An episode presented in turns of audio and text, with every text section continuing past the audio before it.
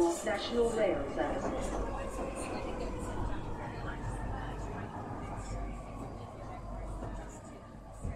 Bine ai revenit în stația Londra. Eu sunt Manuel Cheța de la manuelcheța.com și tu asculti podcastul Un român în Londra. Suntem în data de 23 mai 20, 2023, pardon, 23, deci vine așa, 23 mai 23 și în momentul de față ascult episodul 261 denumit Big London, Little London. În acest episod vreau să vorbesc despre o plimbare pe care am făcut-o de curând de la Old Street până la Holborn, așa mergând pe jos și hai hui, și bineînțeles să vorbesc puțin despre câteva știri curente.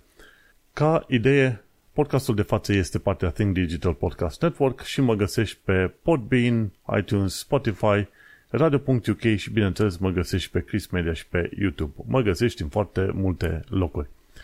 Și ca idee de menționat în continuare, e vorba de cărțile pe care le citesc în continuare. Live Wired de David Eagleman. În continuare o citesc doar atunci când fac naveta sau când mă duc undeva pe metrou. Și cred că, cred că o să pomenesc cartea asta tot anul ăsta. Și am uh, terminat o altă carte de citit, Richer, Wiser, Happier, am început o altă carte și o să o termin probabil nu astăzi, dar probabil pe mâine se numește Warren Buffett and the Interpretation of Financial Statements de Mary Buffett și David Clark. E o carte scurtă, 200 de pagini, explică foarte bine de declarațiile alea financiare, income statement, balance sheet și cash flow statement, să înțelegi cum să le citești, cum să le interpretezi în stilul lui Warren Buffett ca să înțelegi ce fel de firmă ți s-ar părea potrivit atunci când te uiți pe internet să cauți informații despre o firmă, să știi, băi, dacă cumpăr acțiunea la firma A versus firma B, care dintre astea două ar părea mai, mai faină. Și citind cărți în genul ăsta care îți explică, la fel cum e cartea asta lui Warren Buffett și And the Interpretation of Financial Statements, ajungi să înțelegi, băi, uite, în firma asta chiar merită să cumpăr acțiuni pentru că am garanția că de-a lungul timpului, în câțiva ani de zile, crește și o acțiune pe care am dat X bani, acum o să fie X plus 50% în câțiva ani de zile. Și o să mă bucur de treaba asta. Pentru că, de ce crezi că investesc oamenii? Pentru că, efectiv, nu vor să vadă că puterea lor de cumpărare este erodată de către, guess what? Inflație. Și atunci te poți gândi că, să zicem, dacă avea o inflație de 10%, cum este acum în UK, și o inflație continuă de 10%, păi gândește-te că îți scade valoarea banilor, efectiv puterea de cumpărare cu 10% și atunci gândește-te, îți, în termen de 7 ani de zile, dacă ai acum un săculeț de bani, în termen de 7 ani de zile, la o inflație de 10%, puterea de cumpărare scade cu 50% în 7 ani de zile și atunci gândește-te că e, e nițel dureros. Nu știu dacă ți-aduce aminte de veche istorie cu o bătrână undeva într-un sat de-a lungul vieții ei a tot strâns bani și a băgat unde îl subsaltea. La finalul vieții, când se dea, când, uh, când era vorba ca moștenirea ei în bani să fie dată către nepoți, nepoții s-au ales doar cu niște hârtie inutilă. Pentru că una că se schimbaseră banii de-a lungul timpului, dar se și uh, devalorizaseră efectiv de, cred că ăsta este și termenul potrivit. Și de-aia vrei să investești. Și mai ales când vii aici în UK, la un moment dat chiar discutam cu un tip care, român, care ne-a făcut transportul de mobilă în nou loc în care ne-am mutat. Și zicea, măi, uite că vreau să investesc și investesc în criptomonezi și trebuie să ai răbdare și încredere că acele criptomonezi vor ține pe termen foarte lung și trebuie neapărat le iei acum și aștepți ani întregi până când își vor uh, împlini valoarea, cum ar veni. Și m-am bucurat să văd că chiar dacă omul investea, teoretic investea, că e mai mult speculație în criptomonezi, el avea totuși ideea bună, gen, am niște bani acum, știu că inflația o să mănânce banii, vreau să, vreau să fac cumva să mi cresc. Și cred că atunci când se mută românii în, în UK, mai devreme sau mai târziu își dau seama că ar putea avea un surplus de bani pe care ar putea să pună undeva deoparte și cu aia să facă ceva, să se bucure că nu numai că îi economisesc, dar și mai strâng ceva pe lângă, niște procente pe acolo. Și asta e și ideea cu investițiile. Așa că în continuare o să vorbesc de lucruri de genul ăsta, chiar dacă poate să fie, poate fi supărător pentru oameni, dar uh, poate îi fac să se gândească să-și deschide un share size și să își pună un bănuț acolo deoparte, pentru că nu știi niciodată când, când vrei să te bucuri ca, ce știu, după 10-20 ani de zile, cât ai pus și tu 100-200 de lire deoparte, să ai niște bani în plus ca să te ajute la pensie. Mergem pe mai departe, vreau să laud o mână de oameni faini de la câteva ONG-uri, e ROE Hub, The Romanian and Eastern European Hub, suport pentru muncă și violență domestică, mai e de 3 million pe Twitter, nu uita să urmărești și pe ei ca să afli mai multe detalii, se ocupă de drepturile europenilor, Centrul Filia se ocupă de drepturile femeilor și eclair.org se ocupă de conștientizarea problemei traficului de persoane. Grupuri foarte faine, de ce nu, ajută și, ce știu, măcar promovează dacă știi despre grupurile astea.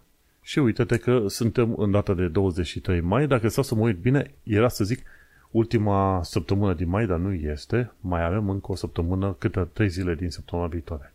Cu alte cuvinte, săptămâna viitoare este vara, oficial vară, iunie, iulie, august.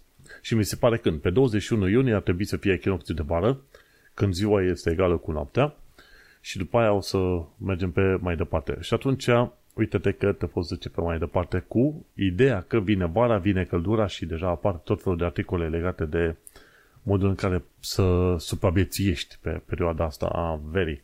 Unul dintre articole chiar spunea la un moment dat că la temperaturi peste 24 de grade nu e, nu e recomandabil să scoți câinii la plimbare. În momentul în care e cald afară și tu ai nevoie pălărie să te acoperi din cauza căldurii, probabil și câinele ar avea nevoie de o, o asemenea pălărie sau dacă nu chiar umbră. Așa că e bună informație de știut. Nu știu dacă vreodată vom avea câini. Aș prefera să avem pisici. Dar uh, cam asta este treaba. Ai grijă dacă scoți câinii la plimbare la temperaturi de peste 24, 24 în sus, câinii vor, uh, vor suferi foarte mult și sunt situații în care câinii ar putea chiar și muri. Așa că grijă mare. Și trecând la ideea asta cu vara și cu ieșitul la plimbare, uite că de curând uh, am ieșit la plimbare cu partenera, ne-am dus undeva din, dinspre Old Street până la Holborn.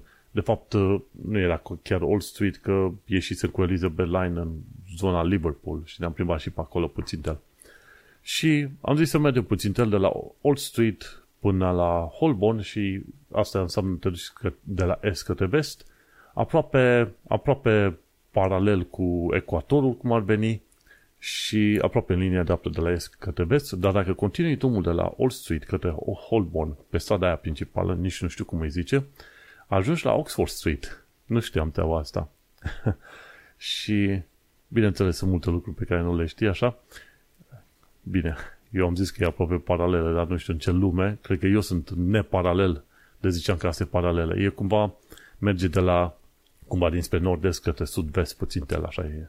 Dar în mintea mea era paralel. Deci asta e bine. e, e bine că merge în ceva zigzaguri. Dar mergând pe drumul la principal, chiar se numește Old Street și te duci pe el până mai, hai să vedem cum îi zice la nume, Theobald Street și după aia continui către A40, la un moment dat o să ajungi chiar și la Oxford Circus și la Oxford Street. Interesantă treabă. Noi am mers și am mers până la urmă ne-am oprit în uh, zona Holborn și pe aia am luat metroul către casă, către Canary Wharf, pentru că deja făcusem nu foarte mulți kilometri, dar uh, ne cam ajunse. De ce? Pentru că atunci când ieșim la plimbare, nu ieșim în linie dreaptă. Din punctul meu de vedere, m-aș bucura să merg în linie dreaptă, pentru că nu trebuie să mă uit prea mult pe hartă. Dar, uh, până la urmă, s-a votat și am ieșit în minus cu votul și așa că a trebuit să mergem și pe străzi lăturalnice sau paralele cu strada principală ca să nu fie multă gălăgie. Și e interesant, pentru că mergând pe străzile principale, chiar dacă nu cunoști strada aia, totuși, totuși afli ceva, ok? N-ai fost pe strada aia, totuși vezi ceva zone, arhitectură, ceva interesant. Nu te plictisești niciodată. Mergi pe un stradă, o, o stradă principală, te duci kilometri întregi, chiar și 10 km, găsești ceva interesant. Un parc, o grădină, ceva pe acolo care să-ți atragă atenția, să-ți placă. Și așa ne-am plimbat și pe străzi lateralnice, cumva paralele cu strada asta principală, te duci pe stradă lăturalnică, intri din nou pe strada principală, lăturalnică, strada principală. Și chiar am reușit să ne uităm la tot felul de locuri, arhitecturi, uh, puburi interesante pe care le-am văzut uh, de-a lungul, uh, de lungul drumului nostru, ca să zic așa. Și printre lucrurile interesante, mi se pare că am făcut și poză la un moment dat la vreo două, trei chestii din astea, dacă stau să mă uit în telefonul meu la poze. Ce am reușit să vedem, lucruri mai interesante, la un moment dat mi-a plăcut să văd un pub undeva în zona Liverpool Street denumit The Flying Horse. Interesant, cred că o să mergem o dată pe acolo. Și am mai văzut așa tot felul de biserici, Wilson Street Chapel, de exemplu, în zona respectivă. L-am dus pe Mark Street Gardens, un, o grădină chiar simpatică pe acolo. Găsești foarte multe grădine, grădini din astea mici și ascunse, cu arhitecturi, cu sculpturi pe clădiri când te plimbi de acolo-acolo și, bineînțeles, în perioada asta trebuie să te ferești de tot felul de chestiuni din asta legate de polen pentru foarte mulți oameni. Arhitectură interesantă, te duci pe, pe la pub-uri din asta, pub de obicei sunt făcute într-un mod așa, foarte fain. Uite, era una numită Public House. Deci în loc să zică numai pub simplu, îi ziceau Public House și era chiar în zona Hatton Wall. Foarte interesantă, cu gresie pe din afară. Și știi cum e, câteodată chiar își dau silința creatorii de pub să se facă lucruri totale interesante. Și într-o parcare, tot așa posadă lăturalnică, la un moment dat am văzut uh, un Audi tăiat pe, pe jumătate. Cred că era un fel de o mașină cumva convertită, convertită în remorcă. Foarte interesant, am făcut și o poză la chestia aia. Și am nimerit într-o zonă ceva mai poș la un moment dat, de am văzut uh, clădiri, pomi foarte mari. Cum îți dai seama că o anumită zonă este mai poș așa, în Londra? Păi, găsești străzile foarte largi, clădirile înalte cu vreo câteva etaje, poate chiar 3-4 etaje, și găsești copaci mari, mari pe acolo.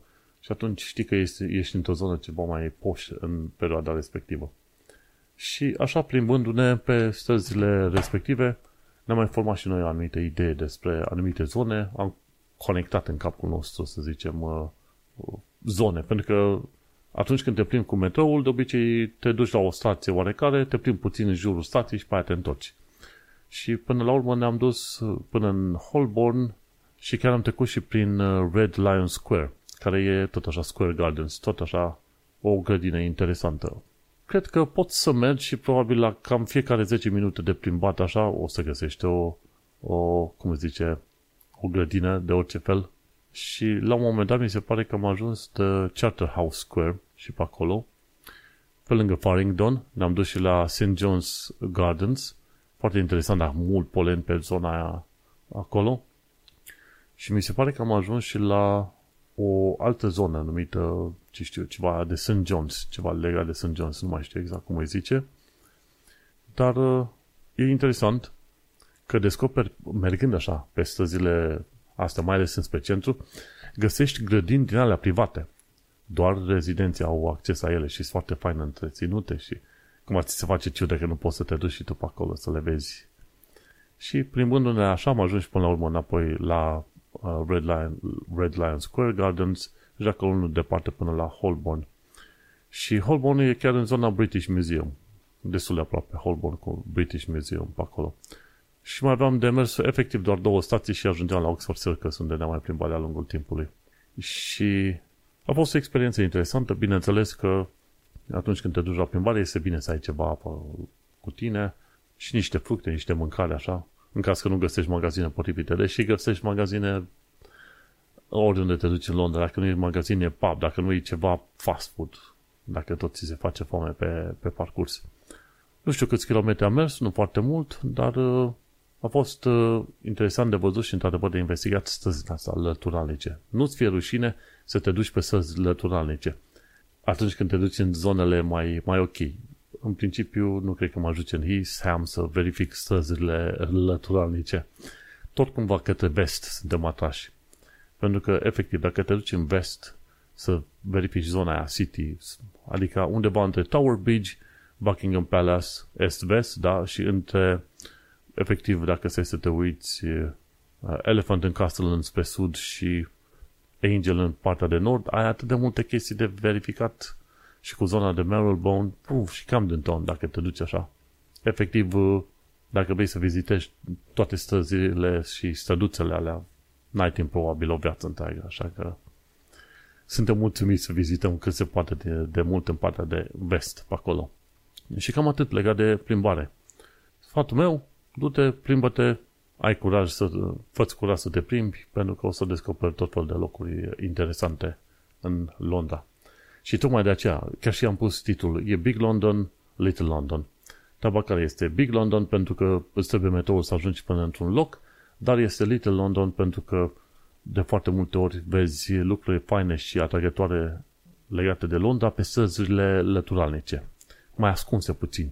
Bineînțeles, lăturalnic nu înseamnă că o să fii tâlhărit pe acolo, ci sunt străzi mai mici, străzi cumva paralele cu străzile principale și găsești tot felul de studiouri, de exemplu pub locuri interesante de descoperit. Hai să discutăm acum și despre alte chestiuni interesante, respectiv știri și alte lucruri de genul. Uite, la Viața în Londra și în Sănătate, la secțiunea asta, am uh, o știre interesantă. Uite că Naked Bike Ride va fi din nou pe 10 iunie 2023. Și la Naked Bike Ride sunt oameni care pot participa îmbrăcați sau dezbrăcați, fiecare cum, uh, cum uh, sunt uh, obișnuiți, acum le place să participe. Și mi se pare că sunt câteva zone de întâlnire, de, de pornire. E Clapham Junction, Croydon, Deptford, Kew Bridge, Regent's Park, Tower Hill, Wellington Arch, Victoria Park și cam atât. Și undeva lângă Waterloo. Cam asta. Zone relativ, hai să zicem, unele dintre zone sunt chiar destul de centrale, gen, de fapt nu neapărat centrale, ci mai degrabă e zona acest de sud-vest. Sud și sud-vest. Și oamenii se plimbă pe anumite trasee pe acolo. Clapham Junction, chiar și zice la un moment dat, ia, 10 iunie, la ora 2 jumate întâlnirea și la ora 2.45 plecarea. Foarte interesant. Cel mai probabil pe data de 10 în iunie o să am alte treburi de făcut, deci nu o să-i văd pe ăștia cu Naked Bike Ride, dar mergem pe mai departe. Ce am văzut de curând a fost un filmuleț cu Isle of Dogs filmat de sus în 1999 pe canalul ăsta numit Thames TV. E un canal interesant, prezintă tot felul de chestii, nu numai de Londra, dar mai vechi așa din anii 70, 80, 90. Și cum arăta Isle of Dogs, Millennium Dome, zona asta din uh, Canary Wharf, o 2 North Greenwich în perioada aia, în 1999. Și într-adevăr e destul de diferit, pentru că prin perioada aia, în 1999, era clădirea One Canada Square și încă vreo câteva, dacă te, te uiți acum zici că e un oraș total nou, efectiv construit un oraș total nou pe, pe o bună parte din uh, Isle of Dogs. Și interesant de văzut uh, schimbarea asta, 2009, 19, 2023, deci în 25 de ani de zile atât de schimbată. Și dacă să să te uiți la timpii în care se face un scrie nor aici, cel puțin pe zona asta, undeva în 2 ani de zile un nou scrie nor construit apare. Bineînțeles că tot felul de autorizații și tot felul de discuții cu autoritățile locale au loc cu probabil 10 ani de zile înainte. Când se face construcția propriu-zisă, durează cam vreo 2 ani de zile. Și cine vine mai rar pe zonă, chiar rămâne mirat. Zice, uite ce schimbări enorme. Și într-adevăr, schimbări enorme pe, pe zona asta. Și ce am mai aflat de curând este că Flying Scotsman vine în vizită în Londra în iunie. Flying Scotsman e o locomotivă veche de vreo 100 de ani de zile, din asta pe aburi, interesantă. Sunt șanse zero să iei bilet la locomotiva respectivă și la trenul respectiv, pentru că de obicei biletele astea se iau, cred că, cu 1-2 ani de zile înainte și dispar una, două. Și pe 7 iunie o să fie la Paddington, London și se va duce de la Paddington către Cardiff. Și s-ar putea să vezi în stație pe acolo ca să poți să faci și tu o poză așa la locomotivă. După aia în Houston, Houston, în statul Houston din London pe 10 iunie. Și acolo să fie, se va duce din uh, stația Houston către Chester. După aia pe 17 iunie o să fie în London Victoria Station pentru ruta unde e Victoria către Portsmouth. Și pe aia din nou pe 21 iunie la London Paddington și pe aia 24 iunie la King's Cross și 30 iunie la King's Cross. Și acum stau să mă uit la London Paddington pentru 7 iunie da, accept. Ia să vedem când și asta. Cardiff Express. Waiting list in operation. Zice book now. Ar fi interesant de văzut dacă chiar ai putea face. poate, mă, poate, poate. Astea, ăștia de la articol chiar au spus că este foarte greu să iei un bilet la cursele respective, la cine știe. Și au și prim, Premier Dining și alte chestii din asta. Măi, într-o zi când o fi chiar serios, cred că aș vrea să mă oprim cu asemenea tren. Dar uh, uite-te cât e de scump. Dacă te duci cu standard, te costă 165 de lire. Dacă te duci la first class, 235 și dacă te duci la premier, e 335 de lire. Acum nu, gândește-te că te duci și tu odată la, pe viață, probabil, cu un tren din asta. Ideea e că noi în România suntem învățați cu trenuri cu, pe motorină și pe curent electric. Așa că dacă vrem chestiuni vechi, deja noi am trecut prin acele chestiuni vechi. Dar pentru cei care sunt pasionați de lucruri mult, mult mai, mai vechi, de ce nu? Caută pe ironvisits.co.uk și caută Flying Scotsman și găsești articolul de la tipul ăsta. Doar dacă ar avea, să zicem, o căsuță de căutare pe undeva, ar fi interesant. Dacă nu, cauți pe Google. Ian Visits, Ian Visits și pe Flying Scotsman și atunci o să găsești articolul tipului ăsta. Foarte interesant așa. Și cam atâta cu chestiuni legate de Londra. Și cu ocazia asta, uite că încheiem aici prima parte a podcastului, ca să zicem bine tot felul de lucruri legate de Londra, de la plimbări la știri și evenimente. Cei care vor să asculte podcastul ăsta, să asculte și partea cealaltă în care discut și despre știri curente, să nu uite să, cau- să intre pe manuelcheța.com și să caute episodul 261 Big London, Little London. Iată că am revenit după o mică pauză. Hai să discutăm despre tot felul de lucruri interesante în materie de știri din ultima săptămână. Măi, și ce mi-a atras atenția, într-adevăr, și știri pozitive și știri negative, dar am, uh, cred că am până la urmă un amestec de mai degrabă de știri negative, ca să zicem așa. În ce, știi cum se zice, în ce perioadă trăim noi, aspectul ăsta istoric. Deci noi suntem în UK-ul post-Brexit, în care foarte, foarte mulți oameni suferă din greu, și atunci îți dai seama că suferințele astea nu ies foarte bine la suprafață decât dacă și vorbești despre ele. Dar adevărul e că pentru, am, din ce am văzut eu, pentru oamenii muncitori, gen români veniți din România, care sunt învățați să tragă, să muncească la tot felul de joburi, nu am văzut să fie plânsete prea mari din direcția respectivă. Dar să nu uităm, probabil că românii în mare parte sunt în zone dens populate, gen orașe mari, unde oportunitățile sunt mai multe decât în orașe mai mici, unde s-au născut, să zicem, britanicii din generație în generație și n-au plecat din orașul la mic și orașul la mic, săracul a fost lăsat de izbeliște. Ce am aflat de curând e că repose- reposedările de imobile au crescut cu 50% față de anul trecut. Uh, ci că nu foarte multe, dar totuși 400-500 de reposedări deja pe anul ăsta au avut loc, oameni care n-au mai putut să-și plătească ipoteca. De ce? Din cauza creșterilor uh, dobânzii de referință de la Bank of England, de la Banca Centrală. Interesantă chestie, pe UK în continuare este inflația mare, undeva pe la vreo 10%. Aceleași măsuri luate în SUA au dus inflația, au scăzut inflația undeva pe la vreo 5%. Măsurile luate în UK, asta de creșterea dobândei astea de referință, n-au dus la scăderea inflației. Și chiar, cred că în, acum câteva episoade povesteam de explicația pe care au prezentat-o câțiva jurnaliști. Mă, o bună parte legată de Brexit, pentru că nu mai ai acces la energie, materiale ce vrei tu, nu mai ai acces la forță de muncă, nu mai ai acces la, la o piață a energiei ceva mai bine stabilită și așa că plătești plus. O alta este nesimțirea multor companii, e Rocket and Feather System, adică cresc prețurile ca rachetele, dacă ne e vorba să scadă, scad foarte, foarte greu. Și așa că, în continuare, se suferă pe UK pe, pe chestia asta cu inflație foarte mare. Neașteptat de mare. Ce am aflat de curând e că pe UK, cel puțin pe Londra, este un uh, trend de TikTok foarte prostesc. Oameni se filmează pe TikTok cum se duc și intră în casele oameni peste oameni așa în vizită, se pun pe o canapea anume și gata, ei, uite, mă filmez în casa omului și ăla nu mi-a dat voie să intru în casă. Îți dai seama cât de multe scandaluri și bătăi poate să iasă pe, pe chestia asta. Pentru trespassing și oameni care nu ies din casă, care intră peste tine în casă, îți dai seama.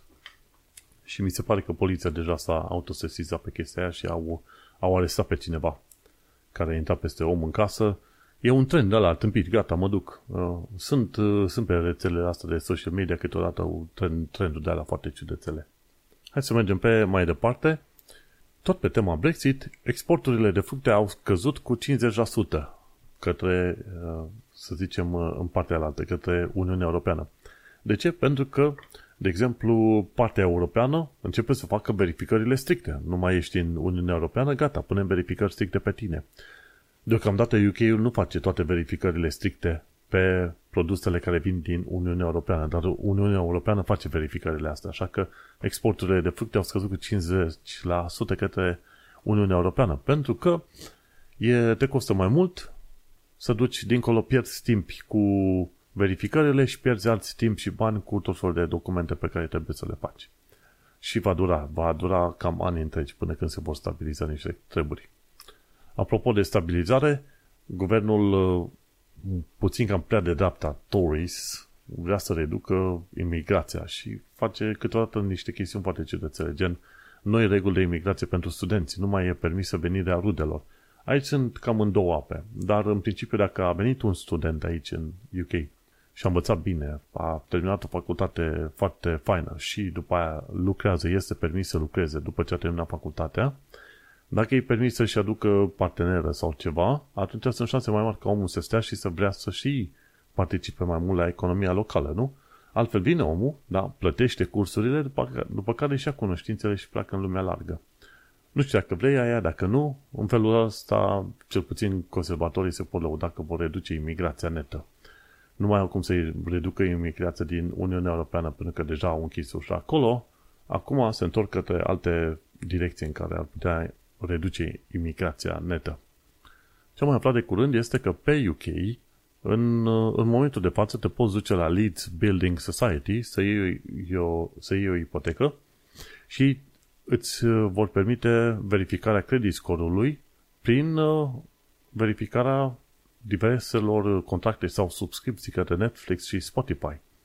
Cei de la Leeds Building Society folosesc uh, Experian Boost care Experian Boost îți cere acces la contul tău bancar ca să verifice cum să ai tu cu plățile către Netflix și Spotify. Și pe baza ălora, cei de la Experian Boost vor face recomandări către leads să, să poți lua un împrumut final din asta ipotecar de la ei. Și o chestie interesantă, pentru că dacă stai să te uiți, când e vorba de credit score, de exemplu, chiriile și plata unor servicii nu sunt luate în considerare. La credit score e luat în considerare, ce știu, contul bancare, plata curentului, bilurilor, chestii de genul ăsta. Uh, dar nu sunt luate în considerare, să zicem, plata chiriei. Dacă în fiecare lună se duce chiria către o persoană oarecare, nu știu pe unde, înseamnă că omul ăla e bun de plată, nu? Dacă n-a avut niciun fel de problemă, înseamnă că poți să aibă și o ipotecă. Și atunci, probabil pe viitor, se vor uh, folosi ceva mai des de sistemul ăsta open banking, prin care tu dai acces la contul tău bancar unei aplicații și aplicația poate să stabilească, da, uite, ăsta plătește chirie în fiecare lună către persoana cu tare sau firma cu tare, deci e bun de plată pentru ipotecă. E interesant lucru, la chestia asta UK chiar merge pe, pe, parte, pe o parte pozitivă tehnică, foarte mișto. Ce mai aflat de curând este că cel mai Brexit, Brexiter loc din UK, Boston, din Lincolnshire, a, cineva s-a dus acolo și a făcut niște interviuri cu oamenii și cu cine au, pe cine au intervievat, au spus că în principiu regretă Brexitul. Bine, regretă, să zicem, consecințele, cât e de greu. Acum, dacă oamenii tot ar fi votat știind cât de greu va fi după Brexit, este o altă problemă. Și teoretic ar fi niște sondaje în care se spune că o parte dintre britanici ar vrea să intre din nou în Uniunea Europeană. Chestia e că nici măcar Uniunea Europeană nu o să vrea să aibă de-a face cu UK deocamdată, sau poate o regenerație întreagă. E o chestie la care politicienii la un moment dat au spus, băi, asta e o chestie odată în generație. Mai aștept să treacă o generație și pe aia vezi dacă într-adevăr se intră din nou în, în discuții măcar. Și îți dai seama că la, având noile discuții și istoricul ăsta, îți dai seama că Uniunea Europeană ar impune reguli mult mai stricte pentru UK. Dar până una alta, UK are prietenie bună cu Canada, cu SUA și cu Commonwealth și atunci Bineînțeles, trebuie să menține și un târg bun cu Uniunea Europeană. Se vor stabiliza treburile în timp, se vor stabiliza. Dar uh, lumea cam regretă deocamdată consecințele acestui Brexit. Ce mai regretă iarăși oamenii este că se făcea mult scandal și parting pe zona Primrose Hill. Primrose Hill e un deal undeva din nord-vestul Londrei, unde te poți duce pe acolo să vezi Londra chiar foarte faină, de la o înălțime respectabilă, ca să zicem așa. Numai că pe perioada asta COVID-ului oamenii făceau petreceri pe acolo și chiar și după, așa că mi se pare că în curând Primrose Hill se va închide noaptea. Se vor pune porți, se va închide noaptea și atunci oamenii nu vor mai avea voie să meargă seara sau noaptea pe acolo. Ce am mai aflat de curând este vorba de faptul că Sadiq Khan, primarul Londrei, are PTSD. Acum nu știu dacă e self-diagnose, așa îmi pare mai degrabă, de la tot felul de amenințări și riscul de atacuri teroriste pe, pe Londra. Și atunci îți dai seama că chestii de genul ăsta poate să dea stres omului extraordinar de mare. Nu trebuie să fie PTSD în stilul ăla militar, dar în mod sigur trebuie să te gândești că e stres foarte mare știind că ești persoană publică și ești ținta unor atacuri sau tu ești responsabil de viața milioane de oameni pe acolo și atunci ceva s-ar putea întâmpla să, să, să pună în pericol viața oamenilor. Și atunci, da, e de crezut, e de crezut că într-adevăr e un job greu. Nu poți să zici că jobul de prim-ministru, cum e, cum e deocamdată Rishi Sunak, este ușor nici ăla, dar e cu responsabilitate, dar până la urmă sunt unul, unii care recunosc că e jobul greu și că fac treabă și unii care nu prea. Sadiq Khan deocamdată mie îmi pare un om cât se poate de, de normal și de decent. Mergând pe mai departe, lucrătorii sezonieri nu sunt protejați pe cum trebuie de guvernul UK. Deși tot felul de organizații, inclusiv avocați de imigrație, au specificat faptul că nu se fac verificările cum trebuie la locurile de muncă și la modul în care sunt găzuiți sezonii, lucrătorii sezonieri, se pare că guvernul UK deocamdată încă nu este interesat să facă toate verificările cum trebuie.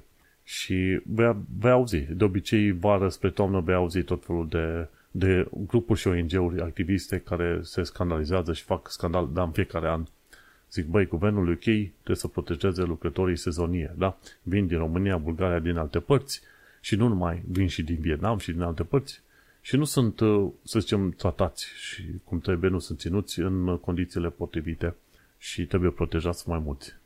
Perfect, valabil și sunt de acord cu treaba asta. O altă chestie ciudată pe care am aflat-o de curând e faptul că, uite, un milion de britanici, unul din 60, la populație, zic așa, au anulat contractul de internet. Dacă ești în situația în care trebuie să anulezi contactul de internet, probabil că n-ar fi rău să iei legătura cu autoritățile locale, dar și cu firma furnizoare de internet, să le spui, domnule, uite, am uh, probleme, sunt pe benefits sau voi fi pe benefits, dați-mi un plan mai ieftin pentru că n-am, să zicem, 20-30 de lire pe lună să vă dau pentru internet. Până la urmă, vrei, nu vrei, internetul e atât de important încât e capa. Trebuie să îl ai. Și sunt metode chiar dacă nu-ți poți plăti curentul, gazul, apa, internetul, dacă ești și pe benefiți, atunci e ceva mai simplu, pentru că poți să iei legătura cu firmele respective, să le spui, domnule, treceți-mă pe planul de benefits, care e unul mai ieftin, cred că la jumătate de preț, dacă nu chiar mai, mai mic de atât, și în felul ăsta poți să te ajute. Internetul este foarte important. Dacă aș avea de ales între apă în casă și internet, probabil aș prefera să am internetul și mă ajute după apă, nu știu ce să fac baia în bălțile din jur. Poate, nu știu. Ce am aflat de curând, un lucru pozitiv, este că în curând uh, va fi o nouă lege. Mi se pare că Michael Gove, da, de la Tories, din guvernul Tories, vrea să împingă o lege pentru protecția chiriașelor în care să nu se mai poată face acea Section 21 de no-fault evictions. Secțiunea 21 a fost folosită în mod abuziv de mult prea multe ori. La un moment dat stai într-un loc, proprietarul nu-și face reparațiile care trebuie făcute, tu tot bați la cap să-ți facă reparațiile și atunci la un moment dat îți, proprietarul respectiv îți trimite secțiunea 21, ok, vreau să te dau afară că am nevoie să băruiesc în casă sau ceva. Dar nu va bărui, ci pur și simplu va da în chirie pe mai departe la un alt om care se va plânge sau nu se va plânge de aceleași condiții mizere. Și așa că, în curând, va fi o protecție nouă pentru chiriași, ceea ce mă bucur. Cealaltă mare lege a fost prin 2019, cu tot felul de tarife și taxe care au fost tăiate și a, fost, a devenit ceva mai transparentă, să zicem, relația asta financiară între chiriași și agenții imobiliare. Așa că, odată cu scoaterea din USA no fault evictions, o să fie mai greu pentru proprietar să dea oamenii afară, tocmai pentru că oamenii se plâng. Și au fost situații destul de multe în care nu neapărat multe, dar au fost oarece situații în care am stat în chirie și nu s-au rezolvat problemele când, când ar trebui să se rezolve. Și asta e o nesimțire extraordinar de, de mare. Cine bagă în chirie trebuie să se gândească că imobilul respectiv trebuie să pui niște bani deoparte, 2-3% din valoarea imobilului în mod anual trebuie să ai bani puși deoparte pentru reparații, tot felul de chestii. Și dacă dai în chirie, păi trebuie să rezolvi treaba aia cât, cât se poate de repede. Nu să-ți bagi joc de om, să ții cu săptămânile fără apă caldă sau chestii de genul ăsta. Bun, mergem pe mai departe și ultima știre pe astăzi. 11 milioane de britanici au probleme cu plata facturilor. Unul din șase britanici. Este o perioadă destul de dificilă. Acum nu discutăm de oameni care mor de foame, dar discutăm de oameni care probabil n-au văzut o perioadă atât de dificilă în, în întreaga viața lor. Într-adevăr, sunt din, din working class, o parte din oameni, sau din anumite zone din UK, uh, care au trăit o viață foarte, foarte grea. În momentul de față sunt foarte mulți care ajung să trăiască viața asta foarte grea în perioada asta și probabil foarte mulți oameni vor și ține minte chiar perioada asta o perioadă bună. Oricum, nu o să scăpăm de probleme. De ce? Pentru că să zicem că treci și faza cu războiul și cu COVID-ul, efectele se vor reținți probabil pe ani întregi. Să nu uităm că și taxele cumva vor trebui crescute ca să acopere tot felul de cheltuieli care au fost făcute în perioada asta cu COVID-ul. Deci nu crezi că ce dă, ce dă guvernul cu mână, probabil că va lua cu două mâini mai încolo. Și așa, uite-ne la final de episod de podcast.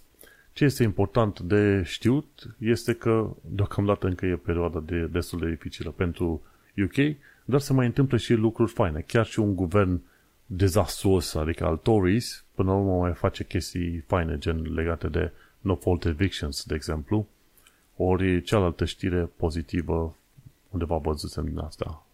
Undeva am văzut o știre, o altă știre pozitivă. Atât de greu e, e să găsești. Cealaltă știre pozitivă fiind legată de contractele de internet sau biluri. Poți să apelezi la autorități să te ajute în uh, situația respectivă.